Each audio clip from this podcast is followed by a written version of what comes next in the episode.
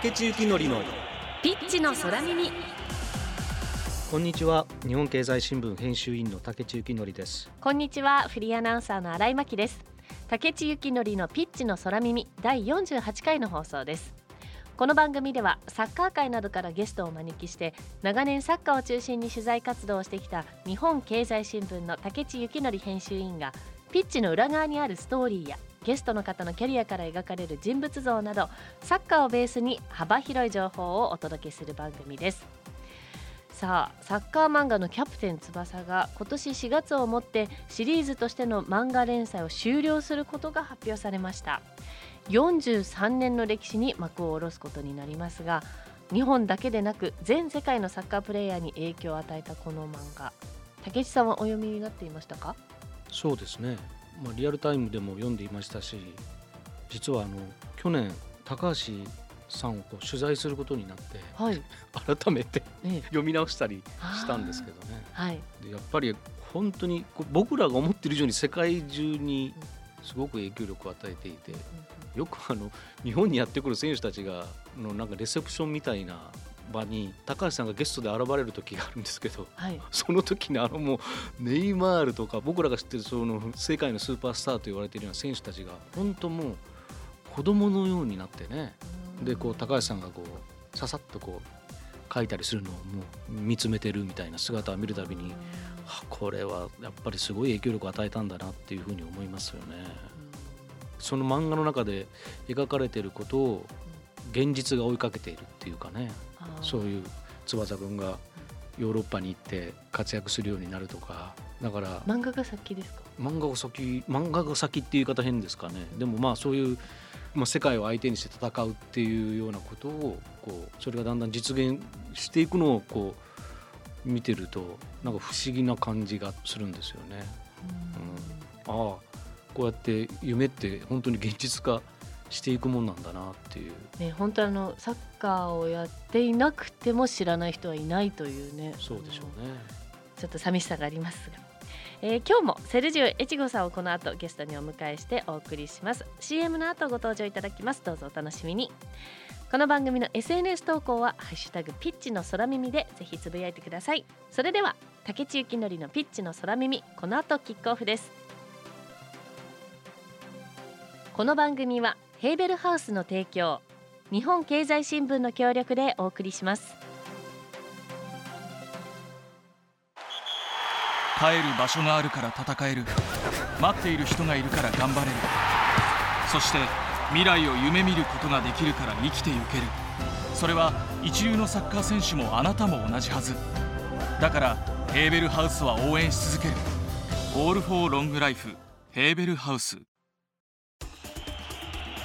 竹地幸典のピッチの空耳。昨年秋から日本は2026年の北中米ワールドカップ出場に向けた二次予選に臨み連勝を飾っています。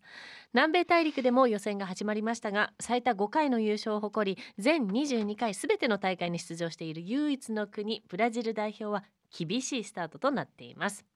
今回もブラジル出身で日本サッカー界のご意見番としても有名なセルジオ・エチゴさんをゲストにお招きし今回はブラジル代表の今についてそして日本代表についても竹地幸則編集員がお話を聞いていきたいと思います。ではセルジオさんよろしくお願いします。よろしくお願いします。よろしくお願いします。まずはセルジオ・エチゴさんのプロフィールをご紹介しますセルジオ・エチゴさんは1945年ブラジルのご出身です。18歳で母国の名門コリンチャンスとプロ契約しブラジル代表候補にも選ばれました。1972年に来日し東和不動産サッカー部現在の湘南ベルマーレに所属。魔術師のようなテクニックと戦術眼で国内のサッカーファンを魅了しました。1978年からは日本サッカー協会公認。爽やかサッカー教室。現在のアクエリアスサッカークリニックの認定指導員として全国各地で子どもたちへの指導にあたり延べ60万人以上の子どもたちにユニークな指導法とユーモアあふれる話術を通してサッカーの魅力を伝えました。2006年文部科学省障害スポーツ功労者表彰を受賞。2013年日本におけるサッカーの普及を評価され外務大臣表彰を受賞。2017年には旭日走行賞を受賞。そして昨年日本サッカー殿堂入りされました。現在はホッケークラブ栃木日光アイスバックスのシニアディレクター。JAFA 日本アンプティサッカー協会スーパーバイザーとしても活動中です。ということで今日はブラジル代表について竹地さんがセルジオさんにお聞きしたいことがあるそうですね。あのブラジル代表が昨年9月に始まったワールドカップの南米予選で苦しんでいてですね。そうですね。6試合を終えて2勝1分け3敗の6位、まあ、あの出場枠が拡大して 6位まではまあ照れるんで、まあ、大丈夫だとは思うんですけどあのブラジルがなんかプレーオフギリギリのところで出ていくのかよと思うとちょっと寂しいっていうかどうしたんだよっていう気がどうしてもしちゃうんですけど、まあ、アルゼンチンもあの優勝した時に、オーストラリアと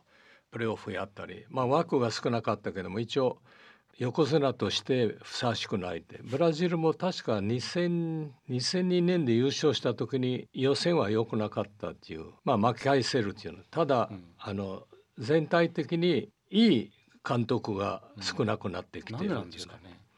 やっぱり、まあ、日本でもあの多少起きてる問題っていうのは、うん、海外に脱出するのがすごく増えるっていうことは、すごい選手を作るのにエネルギーが必要になると思うんですね。で今はもう国内であるより出出なくていけないって出るためにみんな頑張ってたら国内リーグのレベルが落ちるんですね。うん、でチーム数も多いし、うん、その中で揉まれるっていう。ヨーロッパに行ってる選手を中心になるっていう、うん、最近あの海外に行ってる選手だけでチーム組めなくなってるの国内のレベルが落ちてきてる監督も揉まれない選手も揉まれない。まあ、J リーグで起きてることと似てるじゃないかなと思うんですね。やっぱり30年の中の J リーグっていうのはあの海外から優秀な選手が来てこっちから出ていかない時にもうすごい時代だったんですね。それがだんだんだんだんだん薄くなってきて海外に行ってるんですけども全体的にまあ気になるのはやっぱり中村俊輔とか遠藤とか大野伸二とかそういう世代が引退したらニュースになるんですね。うんだからいい時代だったっていう証拠、うん、そういうことですね、うん、けどこれから上がっていく選手はニュースになるかなっていうねやっぱり薄くなってきてるっていう、そして本田とかあの香川とか長谷部とかそういう世代吉田とかやめていったら新しい世代があるんですけどもまだまだそこにこう豊富にねどんどん出てくるっていうのは国内から送らなくていけないから、最近国内から海外に行ってるけどもそんなに話題性がない選手が多いと思うんですね。だからまあその辺りがやっぱり国内のレベルを維持してなお出ていくっていうその厚さがないなら難しいって思うのそれは南米でも起きてると思うんですねそれはね。まあ、南米の方がもっと先にから起きてたってことですよね。大体海外組に頼るっていう。うん、ということは一つまみじゃないですか。その国が強いっていうじゃなくてまあ国内の私立高校みたいに地元一人もいないっていう。そういうところが少しずつあとはやっぱり子どもの私生活の違いがここまでのし上がってきたなっていうのが言えると思うんですね。やっぱり IT デジタルっていう一つの携帯電話と言えるところがパソコンの遊びに変わるとかやっぱり私生活が変わることによって当然ステータスが落ちてくる僕はねあのサッカーのステータスインファンティノ会長がね48カ国にしたところがもうサッカー危ないんだっていう信号みたいなもんじゃないかなと。やっぱりスーパースターでスポンサー集めると魅力を引っ張り出すより、大勢の国からお金集めようとしてるっていうのはだから、まあ上司も増やしても大味になったし、平等じゃないのね世界。だからダイヤモンドっていうのは少ないから価値観があって、いっぱいダイヤモンドの展示会をねいっぱいすれば魅力はなくなるんですねこれが。だからそれがまあ、日本の僕が気が付くのはちょっと怖いなっていうのサッカーの時代がクラブチームもワールドカップも増やそうとしてるっていう,、やっぱり減らして価値観があると思うんですね。あとは選手らもあのクラブに興味があって代表はねナショナリズムとかいろいろあるとかあるって言ってるんだけども、私生活の恋しさが違うのね。ワールドカップは4年に1回に、うん。ヨーロッパ行ってクラブではね毎年争えるのよ、大金を。ものすごいお金もらえるのよ。だからクラブが代表の社会を上回り出したっていうのがヨーロッパのマーケットじゃないかなと。だ部分的に今度サウジアラビアとか中東がダーってまたお金で引っ張り出す昔あったんですよそういう時代ね。やっぱり目線が違うところ行くんですねそれがね。そこがワールドカップ4年に恋しくなってもう食べたく食べたくてしょうがないあの食べ物が毎年手に入るようになってお腹いっぱいになってきて結局まあ負けてもしょうがないっていうところじゃないかなと思うんですね。カリスマ的な監督も出てこないしブラジルで初めてレアル・マドリードの監督を引っ張ろうとしても失敗したし、うん、35を超えてるメッシとかその辺りが辞めたらアルゼンチンにいい選手いるけどもなんかなんとなくマラドーナとかそういう時代のそれが工業的な社会っていう世界で魅力を作ってたのはいいサッカーの中にスーパースターね。それがどの国でも不足しだしたっていうのがちょっと心配ですね。僕だけがそういう目線を持ってるかもしれないけれども工業っていうのは人を見に来るのよね、うん、チームの強さだけじゃなくてね、うん、まああの海外から夏にパリ・サンジェルマンといろいろ来る時に、うん、日本人がもうみんなネイマールとかも試合出なくても、ね、スタンドでベンチで見たいっていう。だからそういうところが彼らが来るか来ないことに売り上げが全然違うんですね。どの種目でもあのゴルフでもテニスでも。あそこがやっぱりプロ世界というのはスーパースターのね不足っていうのはちょっと蝕んできているなというように感じますよね、これね。メッシとかネイマールとかクリスチャン・ロナウドとかねそういう一時代を築いた人たちから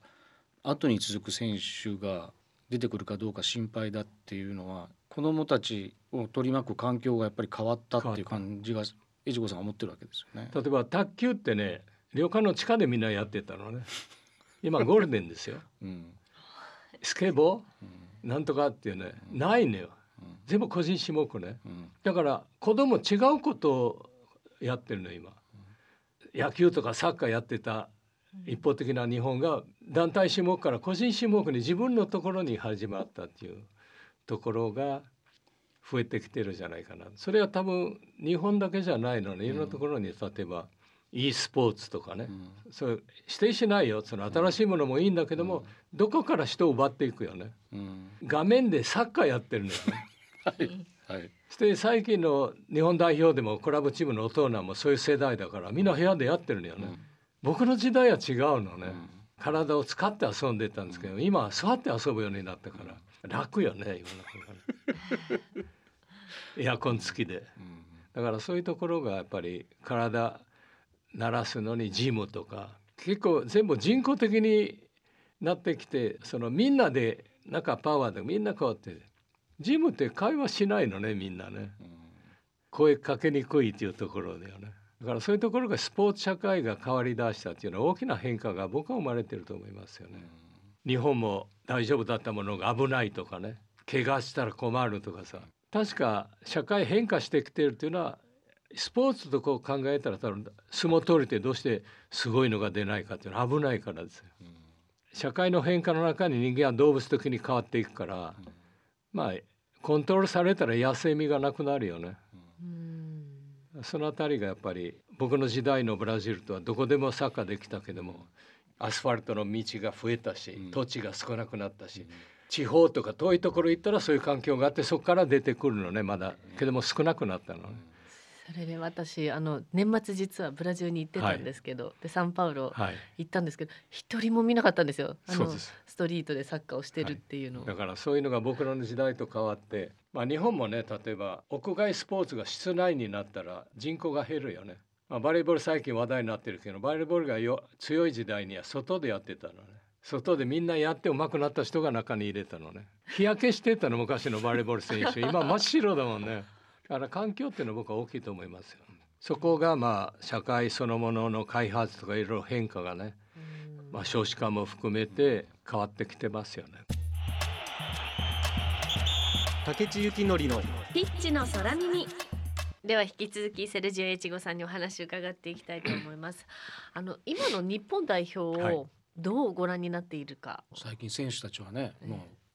当たり前のようにワールドカップで優勝を目指しますって。まあそれが火つけたのはドイツとスペインのあとはヨーロンね。カタールで勝ったってことですよね、はい、ドイツとスペインそうです。言うのは簡単ですよ。実現するのは公約じゃないから。まあ言うといて得するということじゃないかなと、まあ、どの監督でも収入したら勝つっていう言わなかったら更迭になるから。終わってみてダメなら帰るっていう。それは当たり前なことですからプラス思考で言わなくていけない。で僕今の日本のサッカー世界のサッカーが変わった一つの理由はコロナのおかげっていうの、ね、5人交代ね。コロナ終わったら戻ると思ったら戻らなかったね。はい。そこが戦術的にマラソン走る選手と駅伝走らすという戦術ができるようになったのね、うん、ポジションによって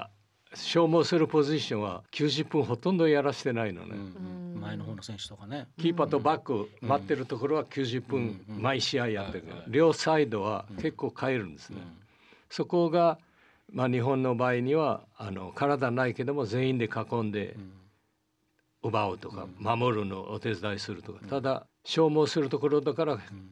5人。だから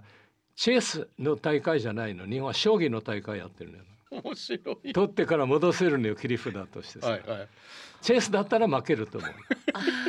う。そこが差をつけられた時代に消耗するの守る方がね、うん。やっぱり3人交代だけど実質2人しか帰らない怪我とかキーパーとかいろいろ可能性がある、5人っていうのは大きいのよねそれね、そこが裏付けるのは結構難しい試合後半に勝っちゃうの、ね、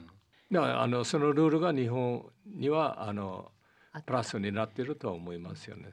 まあ、ハードワークっていうのはまあ日本の一一つの特徴ですもんね。11人だけでハードワークやってみろっていうのはね。それは J リーグでも起きているっていう。であと選手の現役の寿命も長くなるのよね。あの90分やらなくていいからっていうね。まあそういろいろ意味で僕はいいと思うんですね。そのうちにまたシニアサッカーじゃないけどもフットサルみたいに変えたらまた戻れるっていうなお面白くなるじゃないかなと。あルールが変わるかもしれないと。はい。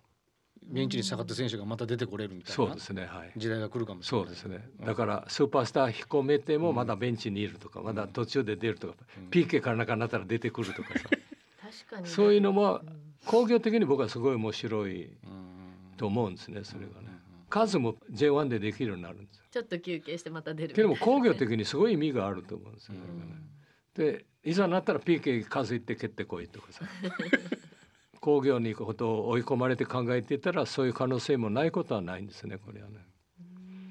あれ完全コロナで生まれたルールだから。うん、ねまあ優勝するっていうのは大変なことだとは思うんですけどね。ああ国だから国のハンディキャップとかいろいろ簡単じゃない。だってしてない国が多いんだから。が多いんですからね。それぐらい難しいんですよ。けども喋らすのはいいことね優勝する優勝するって。だからそれが僕はアジアカップで勝てなかったら、うん、え？ってこうなるよ、うん、先に言い過ぎるっていうのはワールドカップより価値観がないかもしれないアジアカップで優勝しなかったらなんだこれって口先だけじゃないですかって言われるかもしれない、ね、うん、で監督っていつまでいるか分かんないから、いる間ね言っとけばいいんですよこれはさ。で僕らがメディアのところで監査すればいいっていうの。しばらくアジアでも考えてみたらまあ4年に1回あるからもう2010何年以来やってない。2011年ですね。11年からね、はい。まあもし負けたらドイツとスペインがアジアに入ってないからしょうがないってこう言えばいいじゃないですかね。まあ南米もあのユーロも大陸の大会っていうのも1しかないのね名誉は。優勝チームだけですよね、ね、まだワールドカップっていうのはベスト8いけばもうヒーローだからさ、はい、全然楽よね、うん、イタリアはワールドカップ予選負けるし、うん、オランダも負けたしブラジルも危なくなってるしだからそういうところはやっぱりまあ仕事として求めていかなかったらどんまいどんまいだったらね俺そういう会社の営業マンやりたいよな。今月売り上げ良くないけどまあどんまいどんまいってね やっぱりそういうのがプロだからねそういう厳しさがあってもいいじゃないかなと思うんですけどね。僕もあのいちごさんが辛口だとかって言われるけどブラジルとかに行ってブラジルのサッカー番組とか見てたら まあ何言ってるかは分かんないんですけどポルトガル語で喋ってるから、まあ、多分これワールドカップの間でしたけどチームこれボロカスに言われてるんだろうなっていうだけは なんか画面を通して伝わってきて、うん、いや厳しいなっていう感じはしましたね。だから多分越後さんなんか相当甘い方なんだろうなと思ってね。ブラジルの中でサッカーを取り巻く言論のその空間の中、はい、いや変わった監督はもう家からしばらく出れないでしょうね。うん、あそうなんだ。責任ないんです層が薄くなってきた中ね監督ってね。黄金時代は楽だったね。うんもう2002年優勝した時にロナウジンヨロナウドカカーももうリバウドとかこれでもいいかっていうフォワードが言ったんですけど今ネイマール出る出ないどうするっていう明らかに変わってますよねこれ。だからそういうところがやっぱりトデリメディアが監査して監査してねまあそれぞれの国の文化の中で動くけどもなんかこう、まあ、ヨーロッパっていうところに選手を売りたい、まあ、売りたいっていうかこう大金稼ぎたいっていう気持ちも分かるんですけどそれエージェントでしょ？分かるんですけどあのそのせいでなんか選手がヨーロッパ向きの選手になりなりすぎてるような気ってしませんか、まあ、今の指導っていうのはみんな同じ練習してるのよね。使う言葉もそうですし。だから選手に指示する時に iPad を持ってくるんだからさ。困んのよね。接触プレーがある種目はね iPad はないんだ選手の能力で鍛えなくてはいけないんですけど。あのジコとは僕と同じことを言ったこの間テレビで。ポリバレンチってどこでもできる選手日本好むけども、大体ポリバレンチは大体ベンチにいるんだよな。で専門的にやるセンターバックとそういうのはレギュラーで試合出てるだからどこでもできるっていうのはねそこしかできない選手のポジションを奪わなくてはいけないのね。で11人がねそれ揃えたら出番がないのよ。うん、なんとなく日本あの、一生懸命汗かいて仕事する残業やる人大好きじゃない日本の社会って けどそれが一番いい選手じゃないのよ。一番いい選手だったらポリバレンチでも1ポジション持ってるはずなのにないじゃん。だからそこがちょっと勘違いしてるじゃん。層が薄いということですね。けどブラジルがワールドカップ出れなくなったらワールドカップは危ないね。いや困りますよね。見たくないですよね。まあ最後はなんとかするとは思ってるんですけどね、ブラジルは。6位でいって優勝したりね。いやそういう国ですよねでも、はい。はい。本当にそういうことを起こせるような国だと思うんですけどね。可能性あるよ。カツカツで予選 通過してでも本大会で優勝するとか、うん、そういうこと平気でできる。次の優勝は多分大概より関心大会より早いと思うよ。はい期待したいと思います。日本に近いしねサッカーがね。そうですよ、ね、文化がね。ものすごくリジリーグとブラジルのサッカーって兄弟みたいなもんですから、うん、なんか不思議な親しみを感じちゃうんですよね、うんうんうん、ブラジルサッカーに。私まあ個人的な問題かもしれないですけど、うん、気になって仕方がないっていう。はい、はい、いや僕も気になりますよ、はい、だってまず日本とブラジルがねあの勝たなかったら僕は個人的に困るのよ。仕事が減るから。それは間違いないです。決勝やったらもう最高に俺引っ張りだこになるよな。日本ブラジルの決勝をじゃあ、はい、北中米ワールドカップでは見たいです、ね、ちょっと俺いくつと思ってるの？大丈夫ですよ、けども日本の監督は優勝するって言ってるねブラジルの監督まだ言ってないよそれまず予選勝ち抜いてからって言ってる。楽しいおしゃべりありがとうございました。えー、ということで2週にわたってセルジエイチゴさんに、えー、お話しいただきました。どうもありがとうございました。ありがとうございました。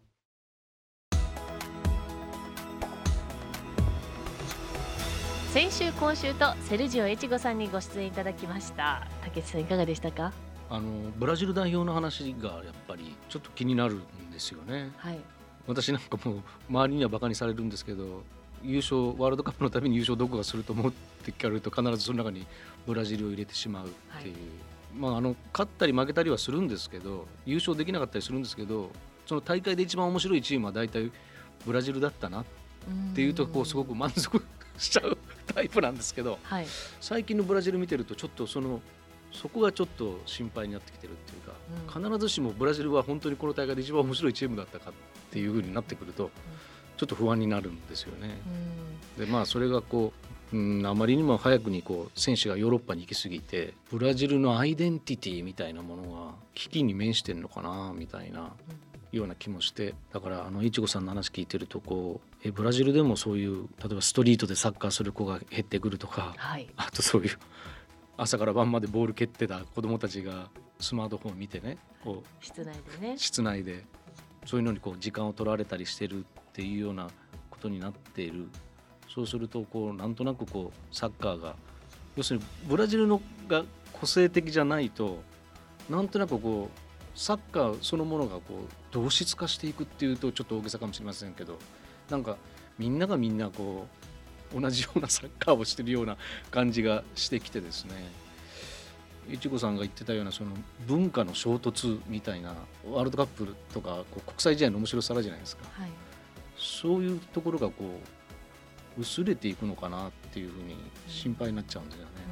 なんかブラジルだけはなんかこう個性的な選手、はい、で何かとんでとんでもないこう技を見せてとんでもない崩し方をして、おーってこうまずこう席を立って腰が浮いてしまうようなプレーを見せてほしいってもう勝手に、もう思ってるもんですから、うん、ちょっと心配になっちゃうなっていう気になるんですよね。ねなんかあの縮図じゃないですけど現代のその便利さと引き換えに失ったものの影響ってまあいろんなスポーツであるとは思うんですけどそれがね、ブラジルに影響するというか、ね、なんかそういうのに飲み込まれないでほしいっていうこと、勝手に思っちゃうんですよね。はい、カタールのワールドカップであのクロアチアとの準々決勝かな、はい、あの時のあのネイマールが延長で決めたゴールとか、うん、本当にもうこれぞブラジルみたいなゴールで、はい、まあ、私はあの時点で勝ったなと思ってたぐらいだったんですけど、まあ、結局 PK 戦に追いつかれてなりましたけど。うんああいうのをこう見せてくれるのがブラジルだみたいなのがあるんで、はい、もう本当どこを切ってもこれブラジルだよなみたいなところを見せ続けてほしいんですけどね。そういう危うさも今見せてるけどきっとここからねあの、ね、挽回というか、はい、まあそうは言っても何のかんのと言ってワールドカップには出てきて、うん、優勝ペロッと優勝しちゃったりするような力はあると思ってるんでね。ね、はい、それに期待したいと思います。はいはい、日本との決勝とか見てみたいですよね。もうね、それ見てみたい。夢です。本当に夢です。はい、さあ番組はラジコのタイムフリー機能によって放送後も1週間お聞きいただけます。そしてラジコには番組を SNS でシェアする機能があります。ぜひ番組を拡散してください。放送後にポッドキャストでも配信します。そろそろお別れの時間です。次回の放送は2月19日の月曜日午後6時からです。お楽しみに。お相手は日本経済新聞編集員の竹内幸則とフリーアナウンサーの新井真希でしたこの番組はヘーベルハウスの提供日本経済新聞の協力でお送りしました。